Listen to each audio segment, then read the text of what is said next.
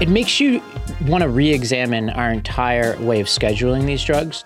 I just want to ask why Schedule 1, I'll read you Schedule 1 marijuana, heroin, LSD, ecstasy, and magic mushrooms. So we're saying that marijuana and heroin are in the same schedule.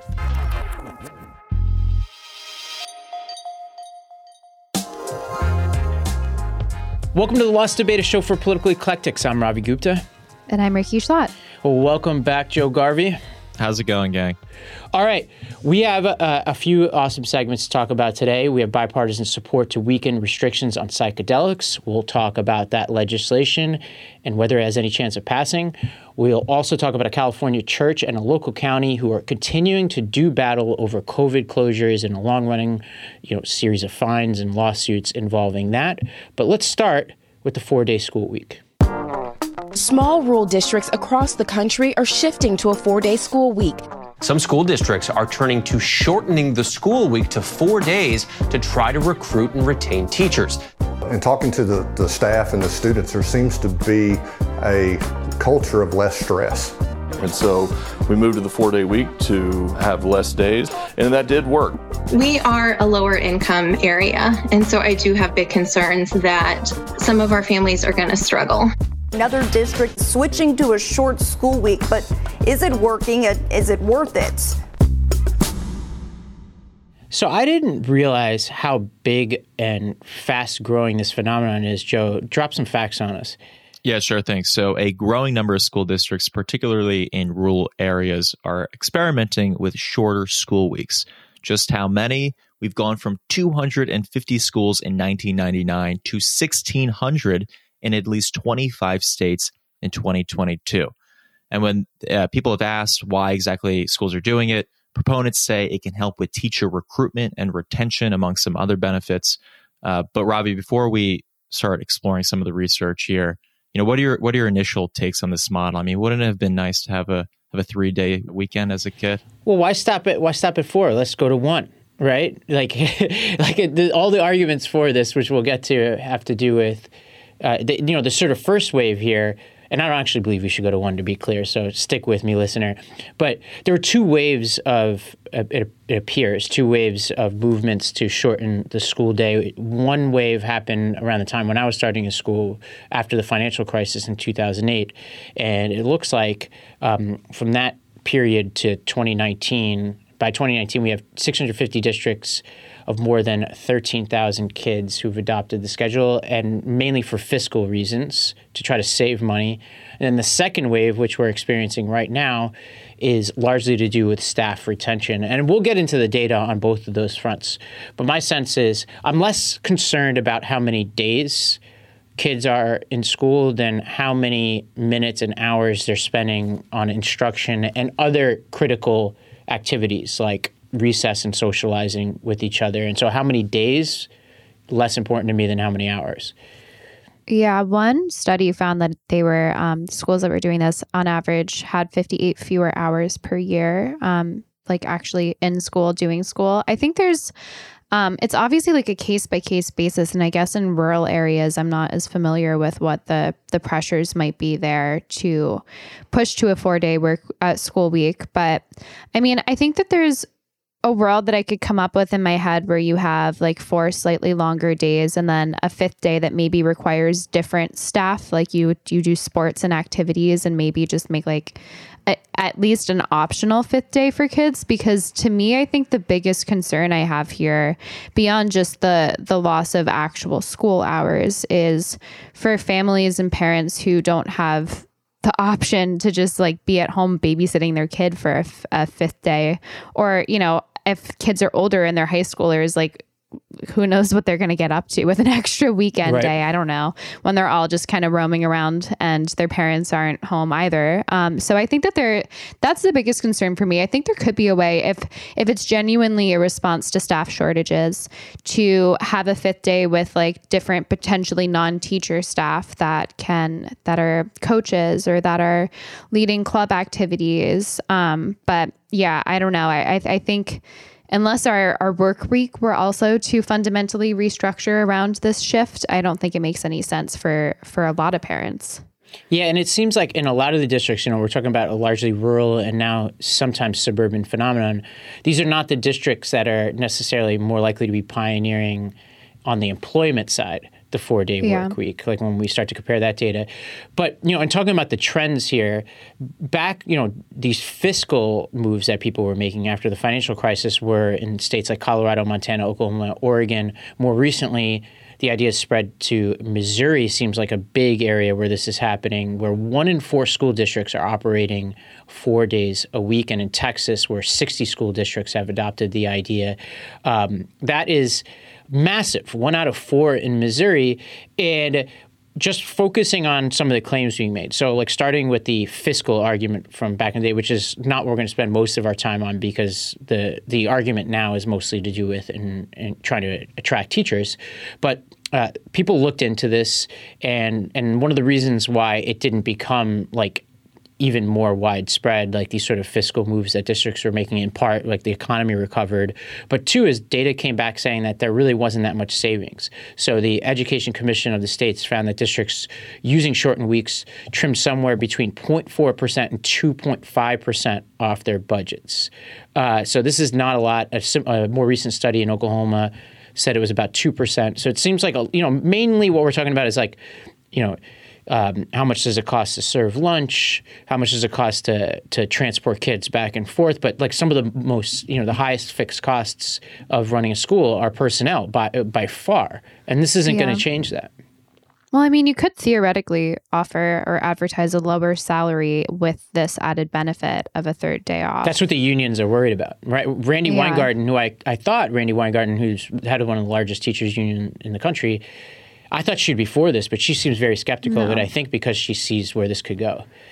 Yeah, I mean, I'm I'm just looking at some of these studies here. Like kids that are that have more time off are more likely to commit crimes. Um, like uh, on 11 out of 12 test score metrics, kids in in um, five day school week schools were um, performed better than their four day school week counterparts. I mean, of course, that's not a perfect control because there might be um, like factors that go into the fact that this might be like a lower socioeconomic school district that had to make this choice in the hopes that it would help them financially. But um yeah, this whole thing I just I'm not really in favor of that, but I would say as somebody who had a 6-day school week in high school, um there's certainly the opposite extreme too and I think that's an potentially far more detrimental and unhealthy way to um treat kids and treat childhood, but I take it that sixth day was Saturday. yeah, Saturday classes at 8:30 in the morning with teenagers who like can't even be up at 8:30 in the morning in the first place. I think it was it was the one of the most depressing places I've ever been, my high school campus with really unhappy kids and I don't think that helped. Was it To be honest. was it a full day to eight thirty? um no, it ended at like 11:30, but then you'd have sports practices all day and stuff and like it Yeah. was I, you I know would never the talk fact to my parents again. They made me do that. Yeah, I mean it was a boarding school, so I think that like the the theory was like keeping kids busy so they don't go to like New York City. It was like an hour away and get into trouble while they're while the school is liable for them. But I do think that there's like a legitimate balance that we need to strike in terms of like free time and unstructured time for kids. Um, and you know kids that are in this four day school week structure have an additional four hours of free time. Um, but 80 plus percent are just spending it at home um, when they do get this extra free day. So i'm not really convinced that this is the most constructive way to go but i do think that like this is the fact that we can do these studies and experiment with different things is, is a testament to the fact that having local school districts making these calls and and not having them be sweeping statewide or national calls is is a healthy thing because you know maybe there is a school district where this makes more sense or maybe um, like something will be found that shows that these kids are long term way more successful. I mean i, I just i mm-hmm. think it's a testament to the fact that our like more localized school district system is a healthy thing. Well, it seems like the seminal study on this was from Paul Thompson at Oregon State University, who showed that there was significantly lower math and ELA achievement in schools that moved to four day work week. But he found, and I think this is a key finding, if you maintain the same levels of instructional time, then there's no difference in performance. And this is where things get tricky. Well, how do you maintain the same amount of instructional time in four days versus five? He suggested limiting recess, lunch, or study periods, which I find is, I'm not sure there's a lot of people out there saying kids don't have enough recess in school or that their lunch periods are too long. So I'm not sure that's the move because there's a lot of, especially we've talked about all these trends like kids are spending more time alone, they're spending more time in video games, on computers and phones. I think going to school and having that unstructured playtime, assuming that the schools are smart enough to take the phones away during recess so the kids actually do things outside of screens. I'm not sure we want to be taking that time away. But Rikki, uh, let's actually hear from this was ABC uh, talked to Dr. Greg Klingingsmith, uh, superintendent of schools at Warren County, Missouri, and he describes why they are pro four day school week. We're really a, a rural school district outside of higher paying districts, we struggled to retain our teaching staff. So we were losing about almost 20% of our teaching staff every year. And we said, well, we can't pay, what can we bargain with? And time is what we had to bargain with. And that did work. And so, you know, obviously, Rikki, he's justifying this as a personnel issue. Like teacher shortages, which, Yeah. as we talked about, are, are not, you know, they're not a truism everywhere, but there are certain districts really dealing with severe teacher shortages. And he's saying, hey, I'm going to attract more teachers with this. Yeah, I think I mean, if it's if it comes down to not having enough people to staff your classroom, it, this could be a, a last resort. But I do think it's important to hear the opposite perspective from parents. Let's hear from a mother via KSHB News in Kansas City. It's very much a place where you know your child's safe and you know that you have the care from nine to four every day. Um, then it's all of a sudden off the table for you. That's a huge deal for a lot of people and a lot of families. If it hurts my kids' education, then I will. I have no issues either moving out of um, the district or turning to private school. Yeah, so this is the perspective, right? Like, what are our schools about? It's not about the adults Mm-hmm. teaching in them as much as I like think it's really important to make the work fulfilling and worthwhile for our educators. It's really important, and that obviously affects our kids. Like you got parents and kids who are who we should be thinking about first. And you know, back when we- when I was running schools, we had a 7:30 to 5 p.m. day. Now that was a really long day, but one of the reasons why uh, so many parents wanted to send their kids to our school wasn't just because of our model. It wasn't just because of our academic results. The number one reason parents would cite is that they often worked really long shifts and they needed somewhere for their kids to go. And these were often parents who couldn't afford childcare, and our country doesn't do a great job of providing that childcare elsewhere. And so it is a balance. Absolutely. Well, my final my final thought here is no 6-day school weeks, please. Let's just stick with 5. Either way, I think is a unpromising path to go down. Um, Joe, there's one last piece before we move off of this that I just want to get right here, which is there's this there is a debate about whether districts do in fact attract more teachers when they move to the four day work week because there's this post this article in the Washington Post by Laura Meckler and she starts off with an uh, anecdote from Terrell Independent School District outside of Dallas which saw a surge in applications after it moved to a four day work week. And but it seems like there's this Rand study out there that found that counterintuitively in the long run this doesn't necessarily help is that is that right Yeah, so the RAND report uh, indicates that, quote, teachers view the four day school week as a job perk, but found quantitative results inconclusive as a long term retention strategy. hmm.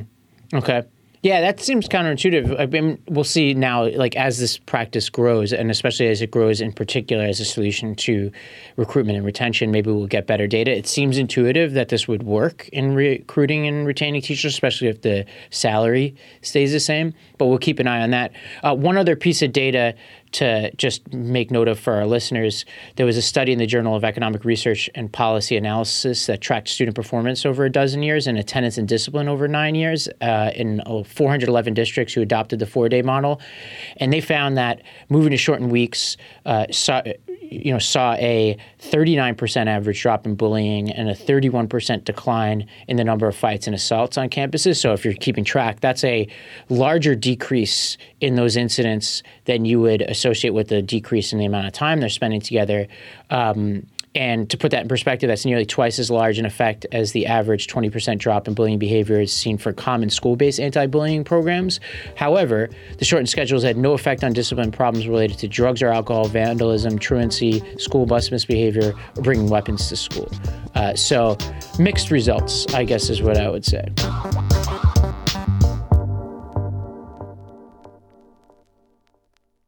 Well, Rikki, you had a chance to talk to Rand Paul uh, a couple days ago, and you came back with an interesting fact. Yes, um, there is an update to um, an act that's already been introduced that he and Cory Booker are co sponsoring. So, this is bipartisan called the Breakthrough Therapies Act, um, which essentially would allow for better research to be done into certain psychedelics, including MDMA and psilocybin, um, by reclassifying it as a, from a Schedule One drug to a Schedule Two drug, which would allow for the FDA to um, to do more testing and research and also um, allow some pa- patient access while it's being monitored by the DEA, the Drug Enforcement Agency. And so, um, as it stands right now, it's in classification one, which essentially means that there is no accepted medical use um, for these psychedelics. And moving it to class two would mean that there is an acceptable medical use and treatment with severe restrictions. So, this would basically open up the doors to um, doing more experimentation. Uh, one of the groups of people that um, Rand Paul is particularly interested in is trying to help uh, veterans who are suffering from PTSD. And so this would essentially um, lift one of the the biggest barriers to actually getting approval to do any research with these these substances. This is such a puzzling issue, and I'm glad that there's bipartisan support to see, you know, Senator Booker and Rand Paul on this, and then see others like Nancy Mace and others in Congress supporting this move it makes you want to re-examine our entire way of scheduling these drugs. So, you know, we have five different schedules of drugs in this country. The lower the number, the more severe the restrictions, and these largely have to do with a combination of how lethal and dangerous a drug is, and uh, any sense of the medical use of it. And I just want to ask why uh, Schedule One. I'll read you Schedule One: marijuana, heroin LSD, ecstasy, and magic mushrooms. So we're saying that marijuana and heroin are in the same schedule, uh, and meaning like they have basically equivalent medical use. In this case, they're saying not much, and they're they're in some ways lethal in in any way that's similar. Is crazy. And Schedule Two is cocaine, meth, oxy, Adderall, Ritalin, Vicodin. So essentially, we're saying marijuana has less medical use than cocaine. Has no medical use. No medical use. Whereas cocaine somehow does. I mean, I don't know what, what we're using cocaine for. I must be missing something. You know, this is something that I'm I'm happy to, as you are, to see bipartisan support on. I think it's something that we need to be um, cautious about, certainly, but under the class two um, restrictions, it would still have like severe monitoring by the Drug Enforcement Agency, and you know a lot of oversight would still exist. I think that you know these drugs got extremely stigmatized in the 60s and we still have um, the ramifications of that I, I certainly think that there are quite a lot of benefits that we've seen in certain populations and in certain people within those populations right. but um, yeah. it's associated with people being able to quit smoking and drinking um, reducing depression and anxiety related to cancer and terminal illnesses um, relieving major depression for up to a year after people take it um, and then um, the v- the VA is also studying um, PTSD and other disorders in veterans. Mm. So um, I think there's there's a lot that I that certainly at least allowing us us to study it in a controlled and safe environment is the way to go. Um, one of my like craziest things that I learned in my history class at NYU was about this. Um, the CIA employee, Frank Olson, who back in the day when we were experimenting with Cold War, um, like psychedelics as basically like weapons, um, and concerned that foreign nations might start using it against our peop- our, our own Americans. Um, in the 50s, his CIA um, boss spiked his his drink with LSD at a party and he ended up jumping out of a window and falling to his death in a New York City hotel because we wanted to experiment with it and we were experimenting with our own government agency employees. And so this is, I mean, there's been long term interest in seeing where this goes. And this is certainly a lot of safer and more ethical way to do it um, yeah. than we have in history, even though we have had a long history of being at least interested Yeah. in this sort of stuff. There's a great book on this that goes through the history, the science, and then a little bit of a personal travelogue on this by Michael Pollan, the, the New Yorker writer and uh, science writer. It's called How to Change Your Mind. It's really amazing. And let's let's hear from him a little bit because he basically underlines this point that like there's kind of like an unfortunate history of psychedelics that's clouding everybody's judgment on this issue today. Yeah. the fact that these substances that had a terrible reputation dating back to the 60s, a time when they were used in ways that were often reckless and led to problems, that we are realizing something that we actually knew in the 1950s and forgot, which was that psychedelic substances like LSD, psilocybin, which is the chemical in magic mushrooms, and, and, and MDMA, which is the chemical uh, also known as ecstasy, that these actually are powerful therapeutic tools. And research has been done, a lot of it in, in the UK at Imperial College, but uh, all over the United States, uh, that we are doing, you know, controlled drug trials uh, to see if these substances could help deal with things like depression, anxiety, uh, the fear of death among the terminally ill, addiction, obsessive compulsive disorder. And the results have been really uh, remarkably positive. I don't want to just make this about therapeutic use because I think obviously legalizing substances in general, including substances that could be bad for you, although I, I think people exaggerate the, the dangers of psychedelics, but we will talk about them. That it's not just about therapeutic therapeutic use. If you know, if this is a substance that people can use to help make their lives better and flourish better, regardless of whether they have some kind of acute illness or risk factor. I still think they're useful, but I do think the data here is tremendous. Like Rikki, you kind of summarized it before. Most of the sort of use cases that have been tested, which is really hard to test, to be clear, especially in the United States, uh, they've been done by really reputable institutions. So just mm-hmm. John Hopkins alone has found, for instance, you talked about smoking. They had a study that showed the abstinence rate for study participants was 80 percent uh, after six months uh, from smoking. So, and they compare that to 35% experience uh, for uh, getting people to quit smoking on.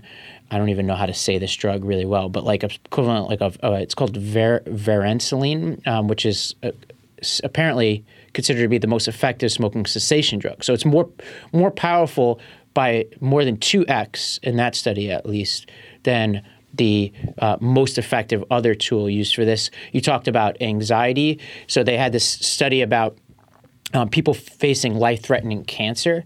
And six months after this, the final session of treatment, about 80% of participants continue to show clinically significant decreases in depressed mood and anxiety, with 60% showing symptom remission into the normal stage. You had similar data around alcohol, where you had people um, quitting alcohol in really high numbers, showing uh, cessation of uh, depression symptoms, et cetera. Now, many, many more studies are needed to confirm uh, a lot of these findings. And that's part of the point. What Rand Paul and Booker are trying to do is to say, look, mm-hmm. like, let's make it easier for people to even study some of these questions. Yeah, absolutely. I mean, there's even questions um, that, I mean, they're un- unproven, but like whether certain religious movements historically and even like early Christian movements have um, had like worse respond by some sort of psychedelic experience. And so, I mean, this is like a deeply um, spiritual experience for a lot of the people who do it. Um, studies have shown that it's the cl- claustrum region of the brain that slows down, which is the area that like sets your attention and helps you switch tasks. And es- essentially, that would um, indicate that like your sense of self and your attachment to your like own being and ego gets reduced, which um, is kind of the concept of religion mm-hmm. in a lot of ways. You're you're supposed to look towards a greater a greater good. Um, I would say in terms of the studies that we do have out of Johns Hopkins, Roland Griffiths is the um, researcher that's been at the helm of that, and he's brought a lot of people in controlled settings through these trips. Um, and you know, he he's very bullish on the future of these drugs and the use of them in therapy. But I do think it's important to underline that he says that like roughly a third of people have like a really bad experience when they do this. You never know. Um, and so doing it in a controlled and safe setting is really important. Um, and also, he absolutely flat out refuses to have anybody with a family history of schizo- schizophrenia or any schizoaffective disorder to um, participate in these studies. And I think that sometimes we end up in these narratives of like, oh, this drug was unfairly um, like banned entirely, or like this, we're going after people and arresting people for substances that should be, they should be allowed and have a right to take. And we kind of lose the nuance of there is some reason, like it's never going to be a black and white thing. And there is a legitimate counterpoint, especially for people with specific family histories. And about 25% of people who end up having a drug induced psychosis in the short term from taking these psychedelics end up having a long term diagnosis of schizophrenia. So, this could be something that flips the switch on for people who have that predisposition. Um, and that tends to be genetic and family oriented. But I would say, even for people who like aren't sure about their ancestry or their heritage, like just be careful before you do this because you never know and it could have long-term ramifications for you that are quite the opposite of what you intended. One also important fact to mention here is that, uh, as far as we could tell, there's been no documented case of someone dying as a result of overdosing on psilocybin in particular alone. Obviously, there are some cases where they've taken psilocybin and other things. Um, yeah, overdose is certainly not the concern. It's and, just, do you have this predisposition? And is this an environmental factor that might flip the switch and right. derail you permanently? And, and uh, another thing to mention is that there's no reports of uh, physical dependence from chronic use. So this is not one of those things that like you become you know physically addicted yeah. to. Now uh, and i think that begs the question. I think part of what people struggle with this question about psilocybin is the the double standards we have in society in particular around alcohol. Like the amount of things that are associated like risks and just straight up things we could say for sure are bad about alcohol, like it increases domestic abuse, it increases car accidents, it has huge detrimental effects to people who use it on their health, right? Like these are all things we know for sure. Um, and in many ways, it also uh, is a, a precipitant to other disorders. You know, I'm not sure, probably not schizophrenia, but it's a precipitant to other disorders that people have. Um, yet somehow we as a society decide that alcohol is acceptable, uh, which well, I find I really crazy. That part of that is just in terms of abundance. Like historically, people have always been fermenting things, and it's harder when people have widespread access to a substance to put that back in the bottle. Whereas, you know, these psychedelics were popularized in the 20th century, and there was a, a desire to not allow that to proliferate beyond where it already has or already had proliferated. So I think there's there's a difference there. I mean, it's we've had al- like monkeys will eat like rotting fruit to have the effect. Like but they might eat they might eat the mushrooms too. You know, there's a there's a great section. Uh, I think it might have been in his interview with Dax Shepard where Pollan describes like what what evolutionarily made plants. He basically thinks that um, in killing their uh, their predators, essentially, like the animals that were eating these plants, um, it it created this adverse effect where they weren't learning to not eat them because they were dying. So he was saying like the better thing to do is like mess with the head of somebody eating you so that they forget where they ever found you. I'm not sure if he's right about it, but it's a funny explanation. But one thing that you said uh, around abundance though should be taken note of, which is yes, like you know, psilocybin use is not as abundant as alcohol for sure. But uh, in a YouGov poll from 2022, 28% of Americans have used at least one of seven psychedelic drugs, uh, and so to me. That's saying, well, this is already being used. We shouldn't be locking people up for this. Like, unless we truly think that these people are making, you know, terrible life, you know, decisions that are gonna like that we need to like and really step in as an panel, Ravi, right? Well, I don't know what you guys have done. What this gets to, like, um, let me go to well, the a, people. The people who are most likely to to have done it are well, people who are very liberal. I knew this was people coming. who make more than hundred thousand dollars. I knew this and was people coming. with postgraduate degrees. So, huh, I wonder who in this panel. Wonder who I think that has less have, to do. I think that has less to do with the substance itself, but then but the fact that it's banned in the way that it's banned, like you have to find yeah, it. I mean, right? I think I th- I I would just say I feel like this route that um, Booker and Paul are going down of like declassifying the schedule that it's in rather than just like fully legalizing it. Like I do think given our history here, the best thing to do is to research first and then figure out where we go from there. And this is an important first step that I think you can get a lot more people on board with. Um, and certainly, I'm I'm most interested in seeing it used in like genuine therapy settings. And this is this is the way to get that started. So it is interesting to see the statewide responses here. Texas, uh, lawmakers filed three bills to expand state sponsored psychedelic research in Missouri. Lawmakers approved a bill to promote research on psychedelics in Nevada, proposed decriminalizing mushrooms. Of course, Oregon uh, is becoming the first state in the nation to legalize adult use. I'm not sure if the dispensaries are open yet. Joe, I think I asked you to research this to see if we can go on a field They're trip out yet. there. Not yet. Do we know when? Uh, no.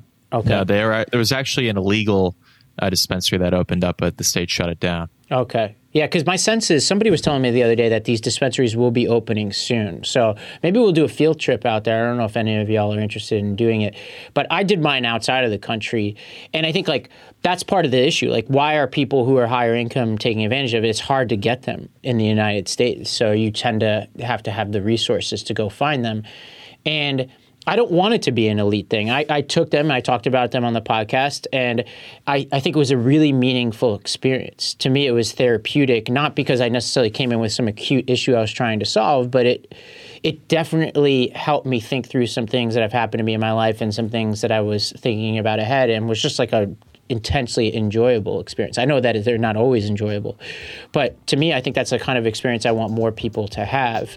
And given the data around this, it seems like, yes, as long as you don't have the risk factors, which we need to take seriously, this can be really meaningful to people, whether you have the acute risks or not.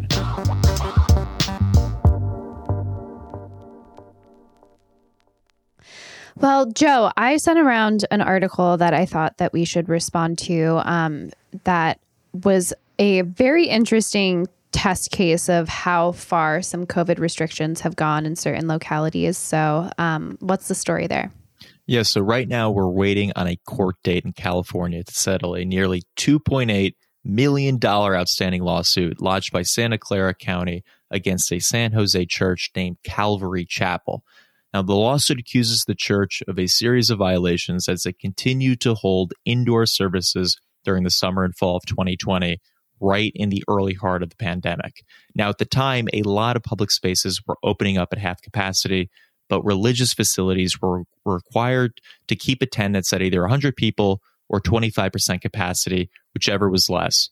But Calvary Chapel continued to operate as normal, flouting the county's orders and, according to Santa Clara County officials, racking up 2.8 million in fines, fees, and penalties. So this whole case is getting a lot of attention now uh, after a journalist, David Zweig, wrote a big piece on the fight between these two, which you uh, referenced, Rikki, titled "When a Renegade Church and a Zealous County Health Department Collide." So, yeah, what what do you what did happen when these two came into conflict, Rikki? Well, so just to give some context here, David is he's written for the Atlantic, for New York Magazine, New York Times. Like this is not some conservative guy with a bone to pick here. Um, but he did this long form, like investigative deep dive into these lawsuits, looking at the filings that the state produced. And essentially, just to give a sense of like the double standards that were going on, in September of 2020, there was still no indoor gatherings allowed for churches. Meanwhile, like you could go 50% capacity could be occurring in a mall at the same time. And then by October, they made the switch that churches could have that 25% ap- capacity. But um, at the same time, museums could have a 50% capacity. Stores had no capacity limits. You could go to a liquor store, but not a church. And so this was struck down by the Supreme Court in February of 2021 based on the fact that this was um, infringing upon religious liberty. Well, and yeah, well, just one clarification. Part of it was struck down. So the um, the indoor uh, ban was struck down, but the capacity limits were kept in place. Um, Yeah. Just to be clear about that. And so it was a portion of their um, the the fines that they had racked up that this church got forgiven, but there's still this outstanding 2.8 million dollar uh, lawsuit going on, and there was a point in time where they were make, racking up five thousand dollars a day in fines. And I think there's there's two questions here. First is the question about like should there have even been a prohibition on religious services in the first place in the way that it was? Um, should religious services have had a specific um, allowance beyond other large public gatherings because the content of the service and because of our guarantee of freedom of religion? That's one question that I think is more debatable than the second question of how insanely overboard, in my view, this county went in order to enforce this to the most ridiculous hall monitor degree that could have such dystopian implications for regardless of whether you're religious regardless of your thoughts on covid for a lot of other facets of society but yeah. Anyways. Well, okay, I agree with those. You know, there's the two questions for sure. Let's start with that religious question. I think the way this is being talked about by some people is if the law was only about churches. So uh, there's this case from 1982 about religious freedom and regulation called Plyler versus Doe. And in that case, the Supreme Court says the Constitution doesn't require things which are different in fact to be treated in law as if they were the same. And I think about this case because when I'm reading some of these articles, they're saying they banned churches, they banned churches, and they neglect to mention they banned churches, theaters, lecture halls in the same way. And so, in that sense, it was content neutral. Now, one could, and I definitely like agree with a lot of these criticisms that sometimes the law, like the lines they were drawing, were silly. But what the the state was saying was the difference between a church and say a mall is that people go into a church and they sing and they yell and they are like in closer uh, quarters than they are if they're walking around a mall. Now we could quibble with that and say that's stupid or whatever, but they weren't targeting churches because of their religious content. They were charging churches because of the mechanisms by which they brought people together, and that's why this court was so closely divided. If you read this case, uh, Roberts yeah. offered a concurrence in which he basically said, "Look, I want to defer to the to the state as much as possible, so I'm going to defer to them on the capacity limits, but I'm not going to defer to them on the outright indoor ban." And they were all trying to find the line between like, what does it mean to question the public health guidance of a state. And so when I read this, I'm saying, look, there are a lot of things I would have personally done differently, but I'm not sure the state was targeting this institution because they were religious. Well, I think that the argument that I would make here is that the state should have had the foresight to say we should go out of our way to not specifically single out churches, which I know that it's other public gatherings as well, but there is a specific pr- constitutional protection for religious observance. And this is going in way like into the beginning of 2021 as well. This is not just the early days of the pandemic that this monitoring was going on. But the, I think that the the counter argument, I, I mean, I'm not in the camp of saying that like it was just churches that were being singled out, but it should have been precisely the other way around, where they should have been concerned with making as many reasonable um, like exceptions to the rule for people who are just trying to express their religious faith, especially yeah. in a time of, of suffering, which the pandemic obviously was. And, you know, um, the the author of this article spoke to people that went to this church. And um, you know there's one example of a woman named katie who thinks that her 21 year old son would have died if not for having some form of community. Um, she said his drinking got so bad we worried for his life. When you have no hope for your child who you love so much to know where to go for that hope when almost everything is shut down. And then he ended the quote there because she was choking up. She couldn't even finish it. And she said we're law abiding people. He said that he didn't interview anyone who went down the COVID is a hoax sort of route, um, that these are people that just were genuinely really compelled by their faith. But I think we put that first question aside to just talk about what I think is the most insane part of this article, which is just even whatever you feel about COVID restrictions, about people's religious rights, like the lengths to which this these local officials well, went. Well, can, can, we before we go there because I do agree that there's some weird stuff going on there. I do want to say like the there are a lot of crazy things that California did for COVID. Uh, the ban on indoor gatherings or certain things I would not put at the top of the list because till this day, for all of the debates we've had and things we've learned about COVID, one thing has remained unchanged, which is this is a disease that people get from respiratory fluids that are basically spewed out during exhalation. And depending on what you're doing, if you're exercising, you're coughing, you're sneezing, you're yelling, um, you increase the possibility of transmission. And if you're indoors in close quarters, there's not a scientist I've ever heard who says that that's not a risk factor. Uh, and it is carried through droplets. So, like when they're saying, hey, indoor activities of certain kinds, so if I'm sitting next to you and we're both yeah. singing, uh, then they weren't crazy for having. Well, mind you, like, at the, the same time, they they had certain counties in LA. Like I was in LA, and they were banning outdoor. Like once we knew that the that outdoor areas were the Yeah, safest place that one could be, they were also doing that. Yeah. So there, this is like But that's a stupid. really. but that's not I what mean, this case is about. But this case is also about people who had a different risk and cost benefit analysis based on their religious faith and their right to exercise that. But Yeah. okay, I but All we right. have to talk Yeah. about the things that they did. Yeah. because Okay. that's So the- we'll that's the- stipulate on that front. So th- Okay. So it seems like Rikki. I, I went down the Supreme Court rabbit hole, so I admittedly like have a superficial sense of what's going on here. So let me let me ask you, uh, in terms of like the draconian measures that we're talking about here. So they essentially created a, a geo fence around this church. Well, let's. I think there's two things here. Okay, one's right, the you tell me. monitors and one's the geofence. I think we should talk about the monitors, which is the kind of more basic level here, and then the geofence. I think we should get to second because that has the bigger implications. okay. But this county hired 10 officers that were business compliance people. Um, they were enforcement officers to work on behalf of the county. They also allowed citizens to put in anonymous complaints about other people so they could snitch on people breaking COVID regulations. And these enforcement officers were paid $219 an hour. Um, they started going into the church physically in August and they some of the things that they describe from their reports are women drinking coffee in the hallway. 11 young adults gathered. Here are some direct quotes from their court filings. Enforcement officer redacted and myself watched through this at this point they're, they're they actually took over a church that was complying with for the the ordinances and watching from their property Enforcement officer redacted and myself watched through a chain link fence as greeters welcomed attendees into the building. Members of the public entering the church were not wearing face coverings, and none of the greeters were wearing face coverings. I witnessed some greeters hug congregants who were also not wearing face coverings. And then a second one, we watched a YouTube live stream of the indoor service occurring inside the church. So they're sitting in this church next door watching people come in through a chain link fence, tallying up how many of them are wearing masks, and getting paid $219 an hour to do this, and then also watching the YouTube live stream. And then when they were actually physically going into the church, they were going into prayer groups for mothers with small children, watching them through a window, reporting people who were singing while indoors.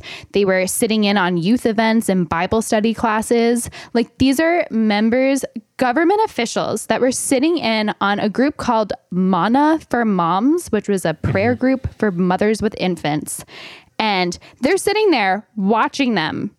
And this is somehow helping the world. Well, w- Rikki, we were all bored in our own ways during the pandemic, and people handled it differently. Uh, no, I'm just kidding. Uh, so I think so. It's outrageous. There Look, are look, government officials. Look, I'm not going to defend everything that these people did, but I do want to. I want to. I want to. A thought experiment here, which is. First of all, I, there's always this selective thing, like the overtime of the police officers. Like, I don't know anything about this writer, but like a lot of a lot of the people who are like alarmed over these cases, like, are generally pro police. Why do we have such crazy overtime, like uh, This pay for on the police left. officers? He's- this but what I'm saying is, like, all I'm saying is, like, why do we talk about overtime only when it's the shit we don't we don't like? Now, I think like the I I, I have no idea whether two hundred nineteen dollars is appropriate overtime or not. So that detail to me is irrelevant. But I think like the it's a tricky question because like there's there's whether we agree with the restriction or not. And then there's the question of well once it's the restriction and you're enforcing it and then there's the question of like what they're doing today. So like to me I treat those three things separately. We already talked about the first part. The second part is all right, let's put yourself in the shoes of a, a public health commissioner who truly believes that people congregating is is a public health concern that is a collective problem. It's not just a risk that those people take for each other, but it leads to increased community spread, which means more people die. So in that case, if you truly believe that, then and there's a law against it and these people are flouting that law, you need to find a way to prove that they're they're flouting that law. And to me, to what to what avail though? To millions of dollars in fines. Like I mean, they didn't prevent them from doing anything, and instead they just sat there and watched Bible studies groups. And this the time frame on this, like for example, from the period of like late November to very early January of 2021, at which point like we knew a lot more about COVID than we did in the very early days. Yeah. They surveilled them for 51 hours. And this is a church, so this is not something January that's just open. Yeah. Yeah, this is going into January. I mean, this is this is a ch- this is a church. A church is not open 24/7 all the time. I mean, this is crazy crazy. Look, let me agree with certain things. This this was this was an overreaction, especially in the long term. Like like I and many people feel very differently about COVID restrictions today. I know that you you have been rather consistent on this, but I've changed a lot in how I think about COVID restrictions. I still think bans on indoor gatherings of certain kinds at the early days of the pandemic, we didn't re- didn't really know the science, were totally justified. Um, outdoor stuff, I think they held. I agree, they held on to that stuff way too long. Uh, but I do think, but we could disagree on all that kind of stuff. What I think is. Um, I treat differently some of the things. I don't defend everything they did at the time, but I treat differently some of the things they did at the time versus the fact that till this day they continue to fight this church, which to me, I think it's time for us as a society to move on from this kind of stuff and say, Absolutely. look, let's all show a little bit of grace to each other and say, look, I don't want to hassle you. We let, let's jettison as much of the COVID politics as we possibly can. And so to me, that's where I'm with you is like, look, and, and there are things that they did back. I don't want to I don't want to claim that everything they did seemed right to me, but uh, but at some point you got to prove that people are breaking the law if you do care about enforcing the law. But I do think like the fact that. they're still doing it today bothers me. You can prove it from far less intrusive means, which brings me to the last point, and then I'll let you off the hook here. But they were also using cellular mobility data that they were getting from this private company called SafeGraph that just took 47 million people's cell phone data. Apparently, that's something that you can do. Um, I have no idea how that works or how that's okay, but they put a geofence around the property so they could calculate how many people are going in, and then smaller geofences in different buildings so that they could keep track of which building within the property people were in. And if they were there for more than four minutes, it became a quote visit. The, ca- the pastor says that their numbers are completely accurate, and they paid a Stanford professor $800 an hour to analyze this, which is crazy because theoretically this means that like the government can know what freaking room in your house you're in Yeah. at a certain point in time. They also were using this data to monitor how many people in the county left the county on Thanksgiving so that they could get a sense of how how many people were flouting restrictions. And to anyone who doesn't really care about people going to church or who was really gung ho on COVID uh, restrictions, think about like other possible applications of this where a private company, a, a public a, a public official can buy this data on private individuals off this private company? And what if they're doing it in abortion clinics to see who's getting an abortion? What if there's some dystopian future where the stop woke act devolves and anybody who's going to a, a lecture by a critical race theorist is now put on a list because they put a geofence around the auditorium mm-hmm. in the university? Like there's just so many ridiculously terrifying implications of this sort of technology without people's consent. And you could also watch where these people that went through that geofence later went to their home. There's no evidence that the county officials did that, but theoretically it's anonymized. But in the end, you could figure out who anyone was. Yeah, no, I mean it's well put, and I think the tricky part of this is you could equally come up with cases where you'd want the like, especially if you had a you know a family member kidnapped or a family member who had something bad happen to them, and like using a geofence could help you know find the Mhm. perpetrator faster. You could always come up with examples, but I agree that we need to be really careful about these things, and we need to There's no war. I mean, maybe there's a case for like if you if you need a warrant to get access to this sort of data, but even that, I mean, the trade off between safety and liberty here. I mean, liberty was just thrown out. yeah, and are we the sure they didn't have a warrant for this? Uh, maybe I don't know about that, but um, They no, you can just they just purchased this from SafeGraph, the data of all these cell phone I see. users. Apparently, they had 47 million devices. They had a restrict or like a they had some sort of order from a judge that allowed them to go into the property. yeah. But this data is just out there Look, in I the ether. My biggest takeaway from this is look, I agree with you on the final piece of this, which is that the state needs to just give it a rest already. There are better uses of, of state taxpayer money, and let's just move on from this. I think like there, this this is an interesting you know walk through memory lane on some of the the COVID politics of this stuff, and I would say like the thing that that the, the, what's really apparent here is sometimes I forget how crazy this t- period of time was. Like, Yeah. like reading back that this was like this was how we were spending our time. It honestly, I don't, I don't even know what to say. January. say. I don't even know what to say. It's honestly, I think- it's wild. I mean, we're going to have more emergencies in the future. And I think that the lesson from things like this is we need to figure out what the guardrails are because our liberties were eroded considerably in this pandemic. And we need to set precedent so that this does not happen again. Because under the guise of emergency powers, government officials just trampled over people's rights. Well, I think that's why they need to be measured, right? Because, like, let's say the, the pandemic was 10 times more deadly. Like, let's say it's like a Last of Us zombie, you know, Okay. disease or something. I also something. think if the pandemic was 10 times more deadly, that people would be 10 times less likely to be going to church. Like, I do Yeah. think that there is like a point where we have to say we trust people to calibrate their own risk tolerance.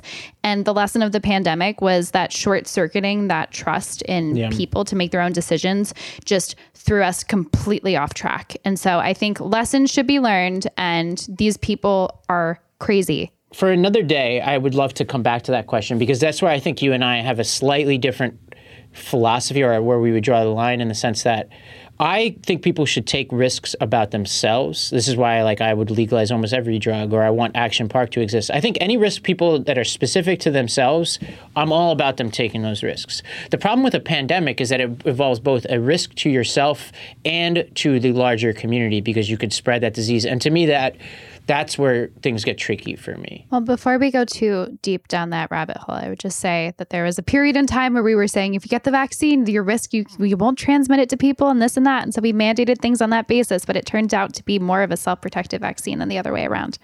So, But was still, but still, even to this day, looking back at that data, it still uh, mitigated the risk of spread during key parts of the pandemic. I think like certain people oversell that evidence. Well, maybe I have an idea. Like maybe we just get the state of California and this congregation together, get them some shrooms, play a little bit of music, and uh, we could save taxpayers a lot of money and this church a lot of money. Just work out our differences. It seems like these compliance officers All there is is love. definitely could have used some shrooms. Yes. All there is is love, Rikki.